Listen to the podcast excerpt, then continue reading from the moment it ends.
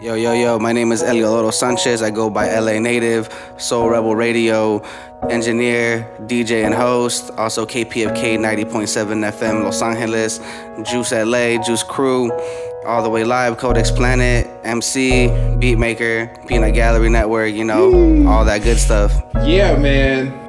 We're about to get into this fabulous episode of Gallery Radio. I'm excited to see what you have to talk about with our guest today. This is a very dear friend of mine, a crew member for from uh, at, at, multiple angles. Who's with us today? My name is Lee Skybrick Zaremba, uh, Brickheadz crew since 2005. Breakdancing legacy, family with the original world famous Los Angeles Breakers, now a LA native himself. Uh, I just opened a restaurant called De La Nona, where we're working on a cocktail bar called Enzo, and that is 96% of my life right now. Nice. yeah. How'd you get involved with the gallery? Uh, I got in the, with the gallery back when I was at uh, Brickheadz, and breakdancing really like ran most of my life. Uh, hanging out with Anacron, Pops Kweli, Chris. Ooh. Shouts out to Amani. shouts out to Irie. Yeah, shouts out to everybody in Chicago. It's a big group of people. Uh, shouts out to Dana. We would never forget you, Dana. Yeah. So we would just kick it and we would all be around doing stuff. We were breaking, everybody was making music, we were hanging out, we were talking ideas. Um, so that's how I got in with the crew. Tell us a little bit more about your journey from b-boying into your entrepreneurship. So the the world of breakdancing um, was very powerful me for me personally, and it's where I found a lot of who I was as myself and the people that surround you in that world, there's like certain key people who kind of like help you in the journey for you to find yourself. And I think a lot of people find that in different arenas, right? Some people find it in mixed martial arts or taekwondo or whatever. Some people find it in making beats and music. And like I really found mine through breakdancing because I used to DJ in the late 90s. Oh, nice. Uh, and I would spin drum and bass at raves and clubs. Uh, and I started meeting breakdancers because drum and bass and hip hop you could play together. So I would play drum and bass with hip hop, and all the b boys would come to my sets. And so I got to meet these b boys and, and breakdancers in Cincinnati, which is a very small scene. There was like six total fucking breakdancers in the entire city. Oh wow! And they would just come to my sets, and so like I just hit them up one day and was like, "Yo, if I could learn one move, I might be the coolest person that's ever lived, and I need I need that. and they were like, and they were like, well, what do you mean one move? And I was like, I want to be at the party. I want to be talking to girls. I want to just be able to do Yep. like that one thing, and everyone's gonna be like, he's the man. Oh man. A man. single a single air flare. All I wanted to learn was a K kick, which is where you put your hand down on the ground. yeah. and you like touch like one leg. I had that tribal poster of Ivan back in the day, where he's Oh, like, it's the silhouette of him holding his legs like above in that Yeah. uh, that like K stance, and I was like, just that one thing will like make me the man. They were like, well, if you want to learn that, you kind of got to learn how to up rock, and you got to learn how to down rock, and we'll start showing you. But you have to come to this uh, this music festival where we're all going to be breakdancing and try to breakdance with us and Anacron probably knows already what's coming in this story. I go and I try to breakdance, and half the b-boys there thought I was some fucking frat boy clowning them because I'm like 19. Uh, and almost got in a fight with half the breakdancers there. and this one guy legit grabbed me and he's like, What are you doing? And I was like, Bro, I'm just trying to learn. Like, this guy over here told me I had to come here and try and do this shit with you guys. And he was like, Man, this is like performance breakdance. This is not the space for you. You gotta like learn with people. Uh, and I ended up giving that dude a ride home that night. Oh wow. He was like, Look, I got this apartment above my apartment that's for rent. It's two floors, it overlooks downtown Cincinnati. I don't want some fucking douchebag moving in there. If you rent that apartment, I'll teach you how to breakdance. Damn. Nice. So three weeks later, I rent an apartment, find a roommate, and, and start my, my journey in breakdancing, which is a lot of that like mentor shit, right? To go from breakdancing full time like that, you, you sacrifice everything else in your life. You make just enough money to pay bills. You make just enough money to get to the gym. It's a really interesting culture in breakdancing where like a lot of people who have hit have nothing else. And a lot of that just comes from like where breakdancing and b-boying comes from. It, it comes from the streets. It comes from not having much. You don't need to be able to like create a record collection and buy expensive equipment and have a laptop. Like all you need is fucking sneakers. And you can go breakdance. You can go like learn some shit. Yep. And, a, and a lot of that mentality of like the famine mentality of not having much and not needing much is, is really hard to grow out of that in the culture of breakdancing for a lot of people. And there's only like a few people that I've watched do it really successfully. That idea was uh, my eventual reason for leaving. That that idea of like fulfillment in these other arenas in your life that aren't being fulfilled, even though you're like doing the best breakdancing of your life. You're snapping and you're touring in Europe. You're getting jobs with dance companies. You're doing hand hops at parties in front of friends. Like you're doing backflips in front of girls at parks. You just all the things you ever thought you would want to do with it. You're you're doing and you're achieving with it, and you still feel this like this deep emptiness I would look into the windows of these shops and the restaurants, especially, especially like the restaurants along Chicago Avenue that are like above a bunch of shopping centers. And you'd see these people in like long hair camel coats buying dinner for their ladies and just enjoying the holidays, shopping bags everywhere. And not that like pure capitalism important to me, but like at that point in my life, like girls were buying my dinner. I did not have the funds to to be a man who provides. And so yep. for me, the journey towards restauranting and towards entrepreneurship in some way outside of b-boying really started with that emptiness for me and that need to be fulfilled in other arenas of my life and to be successful in ways that I, I hadn't yet been successful in my mid 20s. And as I approached 30, like I tore the meniscus in my right leg. I have like chips in my elbow. I hairline fractured my collarbone, all at this time where I was coming off of living in Barcelona and being on tour in Germany. And like it seemed like all these transitions in my life were all hitting at once. Out of a big relationship, like my grandfather passed away. He was like the matriarch of my family, kind of held everything together. It was just like, this is the passing of the torch for me. So for me, it was moving out of Chicago and away from my crew and to Columbus, Ohio, where I took a job coaching the breakdance club at The Ohio State University uh, and working part time as a bartender at night, and then really focusing more on that creative journey of like, I got to make money. I got to be able to pay bills. I want to support myself. Like I want to pay off my college loans at some point, you know. Okay. And that that was the start of that journey for me. Yeah, man. Uh, transitioning from that culture to business, uh, what advice would you give to other entrepreneurs or other people that have not only the ability but also the access. You know you have more access as a white dude right? Coming out of hip-hop. But the people that have access to kind of making it and excelling to something a little higher what advice would you give to those people in terms of either providing something for or giving back to that hip hop culture or the people that are in it and still kind of stuck in that cycle? That's a great question, to be honest with you. And it's like something I struggle with pretty regularly because in my transition, kind of away from breakdancing and into what I'm doing right now, a lot of that process like required me to cut these like physical and emotional and communicative ties with a lot of the members of my crew. These are my best friends. These are my, my fucking family. And I had to stop talking to a lot of the people in my family to like transition out of this headspace that I felt like a lot of people in hip hop operate in, where it's so insular. A great example of this is uh, one of my business partners now uh, was a guy who used to come into my bar all the time in the Logan Square neighborhood. And he would come in after his shifts and he would hang out and he would have a couple drinks. And he would like always just try to talk to me. And one day I was like, dude, what is your deal? And he was like, oh man, I just thought, like, I just thought you were cool. Like, I, I like the work that you do. I was just trying to be your friend. And my hip hop mentality of like no new friends. That that mentality, which is prevalent, like it really closes you off to so much opportunity and ideas and influence that the rest of the world can have on you. Mm-hmm. And I think a big part of that transition for me was opening myself up once I realized that was a dangerous line of thought for, that would prohibit my future growth talking to people you don't know, being super consistent in following up with people who have opportunities for you, in understanding and realizing that you have to show up and do the work and that you have to be very comfortable with the idea of uncertainty. I read a lot of like Dalai Lama books when I was young, of course, and it's like what got me into yoga and meditation and being a vegetarian and stuff. But there's this thing like I'll never forget that I read when I was like 19 that really like hit me when I started transitioning away from breakdancing and into hospitality. This idea of being comfortable with the uncomfortable.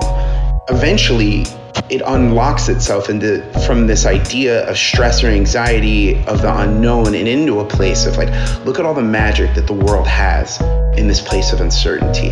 Who knows what's going to happen here? Mm-hmm. Anything can happen here. Like I can achieve anything with the right like discipline and idea and work and connection. And a lot of that is happenstance and chance and opportunity, right? And I've been in, in plenty of places of opportunity and privilege. And it took me a long time to start like taking advantage of that. Yeah. Like I didn't come from a family that did well. I shoplifted my clothes in high school. To be comfortable with people who have shit is to be a future person who has shit. And I, I, think that's a message that doesn't get talked about enough in a community of people with an insular social circle who live in a place of comfort, even though they do something that's extraordinarily difficult. Like you have to adventure into places you're uncomfortable, and you have to be comfortable in that feeling of uncomfort for a lot of things to unlock for you. And I don't think that's the same for everybody, but that's been a defining character of my transition in life um, that I would encourage other people to at least experiment with. I agree. Right on.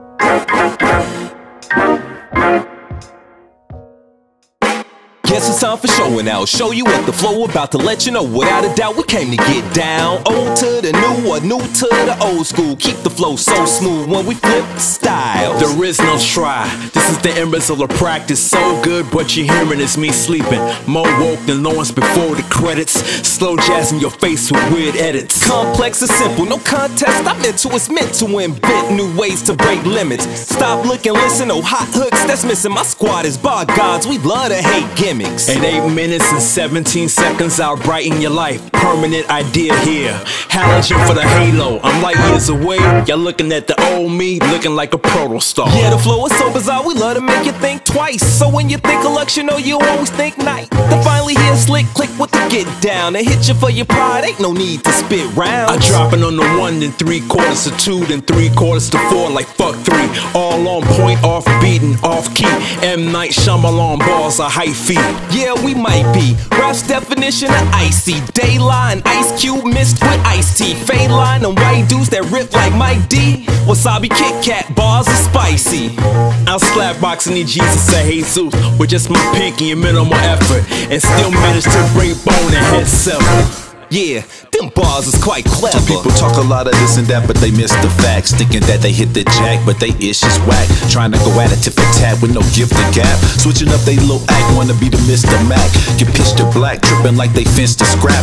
It's a living fact, if you ask, it's a jack. Move. If any jacks involved, these niggas think that they snapping with no raps at all. Life skills at a minimum, so the traffic call. Sidetracked from the fact they make cash and God. Still we roll with fantastic odds like Master Rob. It's the feeling that you get, you can't pass it off. But you can pass the mic and I can craft the raw. As fast as y'all came, there's more coming after y'all. We have the rock, it's just in the natural law. I'm tasking y'all with the energy to pass it on for all of us out here, especially myself, what's the difference between a bartender and a mixologist? Um, how bougie you want to feel when you say it is really the only difference. Oh man, oh man, I never thought about it that way. and bartending has a lot of different facets to it, right? You could be a dive bar bartender where you're just pouring beers and hanging out with people, and you're talking and you're generating a little bit of atmosphere. Uh, and then there's like the the mixologists and I think the, the general public connotation is like, oh, they're not just bartenders, they're mixologists. They're mixologizing these interesting flavors and ingredients into something new and original. And like a lot of the time, it's like a dude in a cool shirt with a hat and a mustache who's like just trying to fuck half the people at the bar, but it's like claiming to be innovative in this space, you know? you know, there's a lot of a lot of ego and entitlement, and um, and I kind of started veering away from the word mixologist. The more experienced and the more relaxed, the more into the art I got, and out of the culture of the art that I got, um, I was just like, yo, I, I tend bar. Yeah, I feel you on that. We're making drinks. Yeah, that's part of it. But like the the idea that you're like tending to to the people who choose to to be with you in this physical space, that's the magic in it for me. This idea of hospitality or this idea of service and bringing people together. I think one of the the not talked about often but cool things about bars is bars are one of those unique public spaces where it's okay to go alone. Like no one's ever like, oh, I can't stop into that bar. I got to wait for Janet to get off work. No, you can go to the bar because there's already somebody there. You're going to have interactions publicly with the bartender, maybe with the people sitting next to you. You can wait for your guests to join you, or you can just kick it by yourself. But it's a place people can go alone to feel together. Mm. And that concept is powerful for me. And it's really what like bred my transition from the world of breakdancing, where I feel like community is everything, to the world of bartending, where it's like, you're physically creating a space people can like walk up and sit down and be a part of something. And any good bartender is a little bit more worried about bringing those people together than they are just like, oh, you gotta try my new cocktails. Amazing. it's pushing the boundaries. For real. Put I- tapioca I feel in it, you know, like, yeah. it's just personal preference and how you perceive yourself. And I think everybody's got their own mission on that. And I know plenty of people who are like, I'm a mixologist who also care about tending bar. Uh, but it is one of those things culturally that's like battled against, um, not dissimilar to the world of the early like late 90s early 2000s battle between like are you a b-boy or a breakdancer because it mean different shit Right. it's like it's it's all the same shit. It's just how you perceive yourself and how you perceive your role in the culture and how you perceive the role other people are playing in that culture as well which i think a lot of the time in, in both of those worlds became like naturally kind of competitive or combative in a fashion where you guys forget that you're still part of this incredible niche community that's very small where like you're all doing the same shit at the end of the day. And everybody's competing for and vying for attention and trying to legitimize themselves and working against their own insecurities and then trying to contribute something to the larger sense of culture all that matters is you show up and you keep doing it Facts, facts, man. Yep. Tell us a little bit about these creative cocktails you concocted and made in your own style. I was really lucky to have a lot of interesting and passionate uh, mentors. Okay. And people who knew better than me. And I think my approach to, to any kind of art typically is in this like idea of mentorship, where I find somebody who's just a little bit better than me or knows a little bit more than me or a lot more than me and basically bug the shit out of them until they choose to teach me. Uh, and in the world of cocktailing, a lot like the world of, of different areas and arenas of disciplines, a lot of people talk like they know. Not a lot of people actually know. Same in the hip hop game too, you know. Yeah. and So when you find people who know and who are, are willing to share that that knowledge with you, it, it doesn't come free. it sure doesn't. You know, and what you put into things comes out. And so you make that time sacrifice to learn as much as you can and to push your own boundaries of what you know and accept as normal. Not unlike the world of hip hop, where the epicenter of the culture is always New York. Um, that happens in cocktailing as well. A lot of the first cocktail bars that, that blew up and became big uh, all started there. So the idea of writing about them and the press that generates from it also really started in New York. And a lot of those places are still kind of like founded and, and run out of that city. So to find press outside of New York, especially in a, a city like Chicago where the food and beverage scene is popping, there's a lot of growth constantly, and especially at the time uh, where I was cocktailing from like 2010 to, to 2015, there was kind of like this gold rush of bar openings and people really trying to push the limits of what was normal. So we would take the history of things, not based in New York, but the history based in where the cocktails came from, reading old ass books, digging up cocktails people have forgot about, but were made in like the 1860s and the early 1900s, and kind of have like a little bit of inspiration and take those and push them into something that's new and interesting, finding different ways to to deliver an original idea.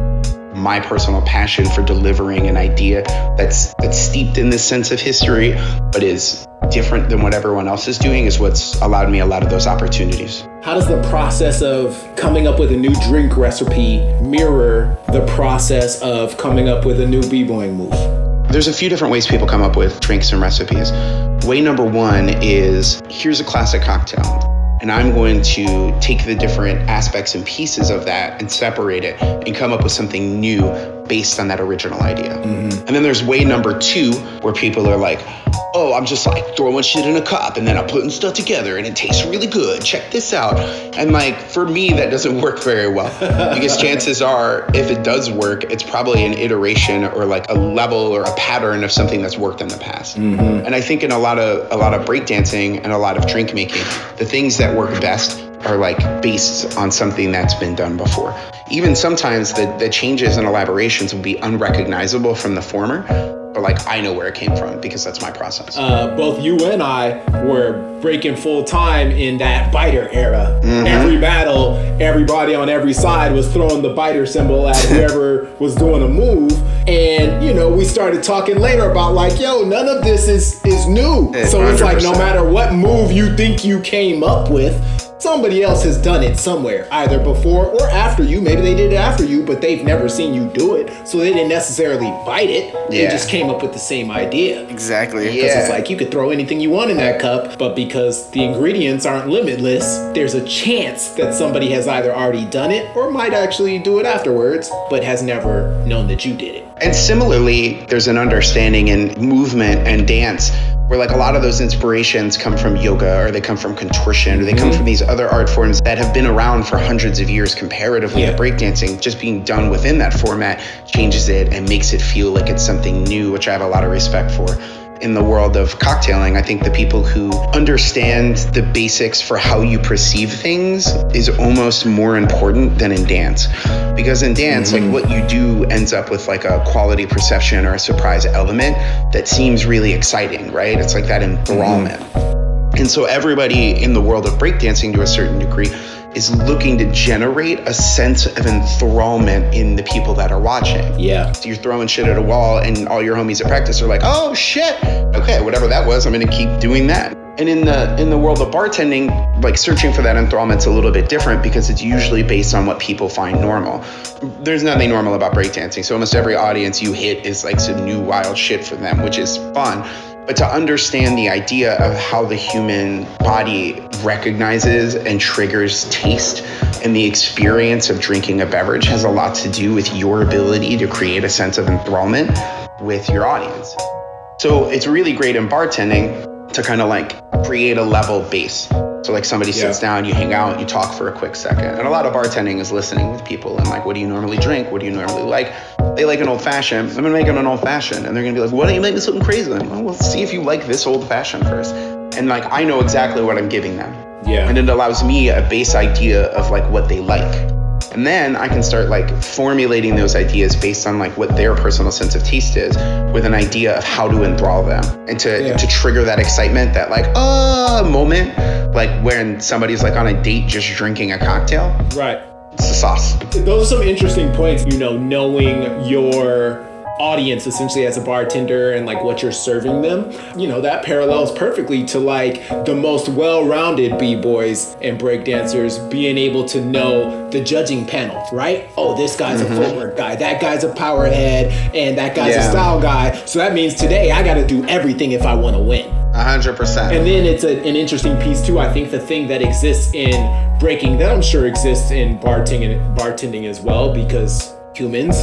But I think in breakdancing and just hip hop culture in general, it's a little more prevalent. Is just that idea of ego, and I think the ego of like this is my move comes more I think the underlying thing there is actually not that negativity of ego, which is how it shows up, but the idea of ownership. And I think that that goes back to a lot of what you were speaking about earlier in terms of hip hop culture in general and breakdancing culture being about like, you know, I've devoted all my time and energy to this thing, but I don't really have nothing, right? To, Yeah. to to show for it in the real world. So the thing that I have for it are my moves. Like these are my moves. Yeah. You know, so that ownership, it, it's it's precious to have something that's like this is what I can call mine because I don't have property and I don't have you know a business and I don't have whatever it might be, but I have my moves that nobody else has, right? Totally. Yo, this one goes out to all the, you know, Freak, freak, y'all. brothers who really paid their dues. Yes, yes, y'all. Freak, freak, y'all. So unique, y'all. Freak, freak, y'all. So unique, y'all. Freak, freak, y'all. So unique, y'all. Yo, So it's the love, it's the passion, it's the feeling you get. It never did stop and it won't quit. You can tell I'm legit when I grab mics, fiending like the R. To show y'all I get raw. Plus, nice shake dice on the corner with my earlobe glued to the street code. Feel me, do more than try and hear me as I state things clearly. This rap is sacred and I take things dear. No, really. Analyzing progress yearly, regardless of when times were the hardest. Freak mind flawless, cause I learned it from first hand. From way back, you suckin' niggas keep rehearsing while I spit my text. Take right to it off the bat like chef. Feel from the left, creative side was killed, it's hard to feel what's left. They just brainwashed, followed by Jeff. My name is Jeff, hard for the kids to get it, and I'm wondering why. Yo, where's hip hop? But I'm not gonna cry, even though I feel a tear mustering a gust of wind. It must have been remnants of a love way back with me and rap on some lunchtime shit. Getting B-U-S-Y, Seth's voice ringing in my ear, he's saying 85, uh. We took it past the sky, I won't lie, I cried when Jam Master died, that's why. I shed tears for this old rap game. We do it just like this and not for the fame. So unique, yo. Rap is out of every pore. Yo, I should have my own rhyme store. I shed tears for this old rap game. We do it just like this and not for the fame. So unique, yo. doubt, I paid dues. You best to recognize. The only thing that you could do at this point is try and feel me, cause I'm at this regardless. And I hope you niggas hear me. Got the Cali demeanor. You punk is sitting light like a Zima. I'm clowning with my own cantina. Flow ferry boats from Coney Island out to Catalina. From the West, y'all. Niggas is ghetto like stickball. Falling in love with hip hop's my only pitfall. I used to love a sister, cause her mother said I couldn't get with her. And I was like, excuse me, miss. Cause she was 13 and good and tried to play me like the fabulous. She was just a number. And I was knowing every rap released that summer and took it back under. Now it don't stop until the record is pop. I'm introducing boom bop and it was born on the block. Your position, I actually take the time to listen.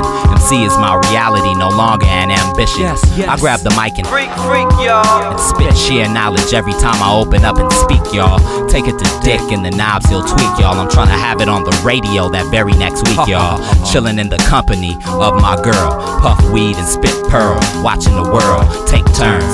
Terms of war is lurking. But even in the uncertainty, there's one thing for certain. Hip hop remains and in the hands of the beholder. Carry the legacy in our hearts and the pioneers on our shoulders. We bolder and it'll never be over. We'll stay here with gray beards as we grow older.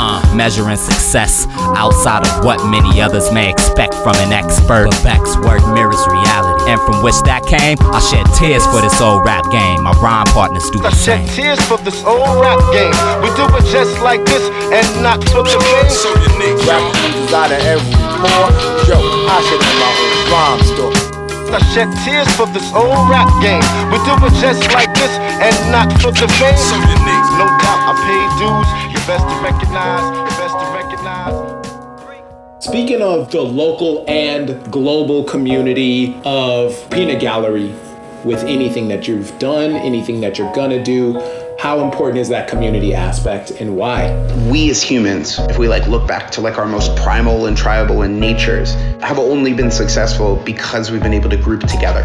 One on one, a human versus a tiger, we're fucked, bro. But like six humans with some sticks and shit, all of a sudden you got a chance against that tiger, right? That's for and sure. That, and, and that idea of like having some support is is so deeply ingrained in our DNA as who we are as people that even if you find success as a person without a sense of support or community, you don't experience the same level of enjoyment and success and inner peace that you have because you don't have that community to enjoy those wins with. Yeah. You know, you see it with a lot of people with like addiction.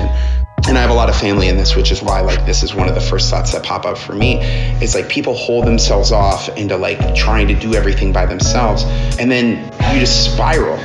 And and without other people around to kind of like help you for you to help, like you helping other people is a huge part of what makes us feel like people. I have received a lot of help in my life. So like I very much in wanting to start our business wanted what one of our foundational ethics to be help the people in whatever way we can. Like our way is we provide insurance for all of our employees, part time or full time. We fully pay for the full time people, and we do like a 50 50 split for part time. And you're thinking, yeah, that makes sense. You're an employer. That shit is surprisingly rare in the restaurant industry. rare. Super Hell yeah, it is. Why? Like, do we have to be like a multinational fucking company to provide basic health benefits for people? And don't get me wrong, I'm like fairly liberal with this. I feel like the government should just be paying for it for everybody, mm-hmm. but they're not. So, like, what can I do? You know, we're a bootstrapped business. We raised a lot of the money ourselves, but like, mm-hmm. we have resources comparatively. So, like, why can't we use our resources to help the people that are around us and, and support the people that are around us? I felt like a young, rebellious dude with no home until I discovered restaurants at 16 and then raving at 17 and then b-boying at 19. Yeah. Like those were the three places that made me feel like I was okay to be me. All very community oriented spaces. Yeah, exactly. And so like when we would go to Spare Room on North Avenue for practice, and I would see like you and Maggie and Saul and everybody. You at a practice, you're not just doing shit and being celebrated. You're celebrating everybody else's advancements or good moves or cool moves, and that idea of celebrating other people breeds a real sense of like happiness and connection and joy not just living a life of like achievement, but also a sense of service within that sense of community. And you can't have that without other people. I'm wondering what skills did hip hop provide or teach you that helped you to excel in hospitality and that industry? I wanted to be really corny and be like, knowledge of self. Oh Fifth man. element lives. actually, player. Uh, so, so for hip hop, for me, it, it, unlocked me knowing me in an artistic sense. Understanding that the discipline plus vision like creates artistic freedom. And there's this like concept that like if you want something to naturally come about in the world of art, you just have to like create negative space and, and allow it to pop up. And I think there's also a, a contradicting or a paradoxical concept that like constant repetition and the being of working at something every single day breeds these like layers and differences of understanding that create these moments for you in your your depth of that art. A popular phrase in hip hop is like there's levels to this. Mm-hmm. And I think like that how I interpret that phrase is that. Like the levels come from like your constant discipline and, and slower and greater understanding of whatever art form it is that, that you operate in. And that's especially true for me. The more that i work at something the the more in whatever time that i have that's downtime things start to pop up. There's no accident there. It's like it, comes from those combinations of things. And hip-hop taught me that like yeah you want to get new moves? Great fucking go to practice. Right. Oh, you mm-hmm. want to you want to like do better at practice than you did yesterday at practice? Great. Like wake up early and go to yoga before you go to work, mm-hmm. and then get off and stretch in the middle of the day. Make sure you do push-ups and then go to practice. And so you're like practicing for practice. Mm-hmm. Is that idea and concept is what created my strength of development and anything else that I do. Mm. And I got that specifically from my journey in breakdancing and hip hop. And through that process, like I, I, I started to understand more of myself. And in understanding myself, it like creates an ease that I have in the processes, both from a creative and a business standpoint. Because if I understand like how I operate and how I work, I can best set up the, the variability around me for success. I've been told that you got your own little restaurant going on that you opened back, I think, a year ago. Yeah, we opened um, November 16th. It's in downtown LA in the Arts District. The restaurant's called De La Nonna. Okay. Which means from the grandmother. Mm-hmm. And it's a um, comfort food, Roman style pizza, Italian soul food, small plates, raw bar, natural wine, cocktails. Just like vibey spot in the Arts District. So I'm about to take my lady there and have a date night. Come you know what I mean? I'm always looking for I'm always looking for new spots, you know, to like hang real. out and just kind of like vibe out with some quality time, you know, especially if it's cool aesthetic and vibes, you know, especially if it's homey and comfort. Just while y'all are on the topic of that pizza, uh, the last time I was there, I actually got to meet the chef, and I told him this. I'm not a pizza dude, man. Like, I like pizza, but I'm definitely not the person that's like, oh, this pizza's trash pizza. Oh, that pizza's great pizza. Perfect example. When I moved to Chicago, everybody was like, oh, you're from LA. Oh, you gotta try this pizza. This is the best pizza in the country, and blah, blah, blah, blah, blah, right? And I had it, and I was like, I mean, it's different, yeah. And I like it, yeah. But like, am I amazed by it? Is it changing my life? Eh, it's pizza. Like that's kind of how I look at all pizza. Same thing when I was when I went to New York. Like same thing. Everybody was flipping like, oh, New York pizza, best pizza. Hey, you know what I'm saying? And I had that same thing, right? Man, when I had the pizza at De La Nonna, I was like, yo, this is the best pizza I've ever had. Ever. All right, Like, all right. You know, I could eat pizza that somebody says is the most fabulous pizza next to a slice of Domino's and be like, I like them both the same. but dude, the pizza at De La Nonna, bro, man, incredible. I've never had anything like it. Thank you. Like Thank ridiculous. you. All right, all right. Shout outs to Patrick Costa, our chef who worked on that dough for two years. Ooh. Shows. So our restaurant started as a pop-up. Okay. I was in Chicago um, during the pandemic, And the year before, me, Jose, and Patrick had like looked at places to like potentially open bars before. And then while I was trying to transition out here, they started doing De La Nonna as a pop-up. And so Patrick had been working on the dough for a while. Then we had a year basically to test it, where every week, a couple days a week, or at least one day a week, the entire pandemic, they were just making pizza. But his background is as a classically trained chef for larger restaurants. So he opened Stella Barra here in uh, Santa Monica for Lettuce Entertain You, where he was an executive chef, and then he chefed at Tartine and uh, a few other like nicer restaurants. So he takes that approach of like thoughtful giving a fuck to like every piece of it, layering all these different flavors to pizza, which is admittedly not bougie. So it's a cool like mix of things where he's taking all his like chefy shit and putting it into pizza. It's just nice. It's just nostalgic and it tastes good. It's great. Shout outs, Patrick Costa. Shout out Patrick. Yeah, yeah. So you know, like, what what inspired your drink menu? So anytime I, I do a drink menu for a project, it's like, it, how does it complement the restaurant? How does it complement the chef's vision? How does it complement the pizza? Uh, and for us, it's like coastal Italy is the inspiration for De La Nonna. Okay. So we wanted to do classic cocktails with a lean towards the inspiration of Italy.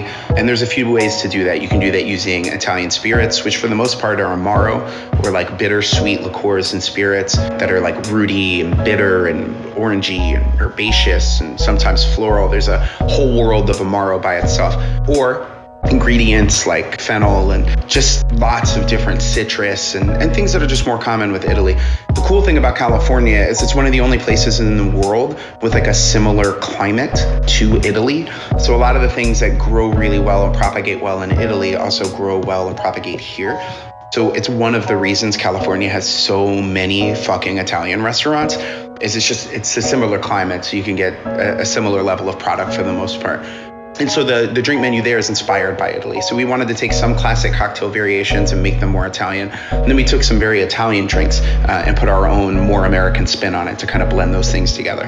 What would you say is the most requested drink? I'd say like our most popular drink, if we looked at like our sales mix, is the old fashioned because people love what they're used to. Okay. Also, we opened in the winter. I think if we opened in the summer, it would be the frozen Aperol Spritz, which is a close number two behind the old fashioned. All right, all right. Uh, and Aperol Spritz traditionally being like the drink everyone has in Italy, right? It's Aperol, it's soda water, it's sparkling wine. It's light, it's easy, it's low proof. You can have it in like 3 p.m. in the middle of the day. Have some olives, have some crunchy snacks. It's like it's not gonna fuck your day up. It's like just enough alcohol to like lighten things up. And the cool thing about drinking in Italy is it's really about that like spending time with people thing. Sure. Right? You have some spritzes, you see your friends, you take a little siesta, you have a bite, and then you kind of go back to doing whatever you do before you meet up with your significant other, or your family that evening. And then in the spirit of that like lighthearted drinking is where that Aperol Spritz kind of translates into a very popular treat here. Um, we wanted to put a spin on it by doing it frozen. So there's still fresh Prosecco in it, and then there's Prosecco, Aperol, and soda in the actual cocktail itself. It's just easy and orangey and tasty. Okay.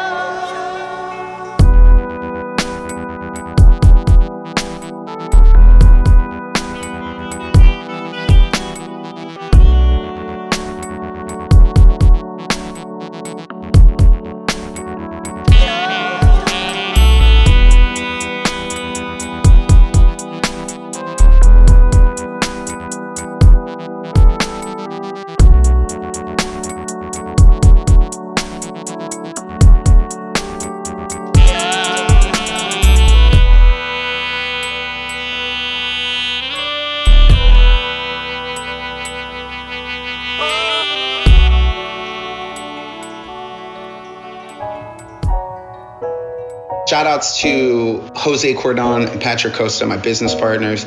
Shout outs to Heather Tierney, my other business partner.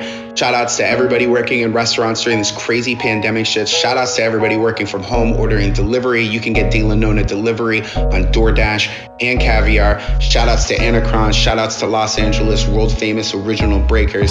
Shout outs to Brickheads crew. Shout outs to Saul for always telling me it's not about how good you are or how quickly you get there, but showing up every day and continuing to do it for years to come because that is the essence of art, of discipline, and of business. Sure Big is. up to the OG Spin Master Saul from Brickheads crew.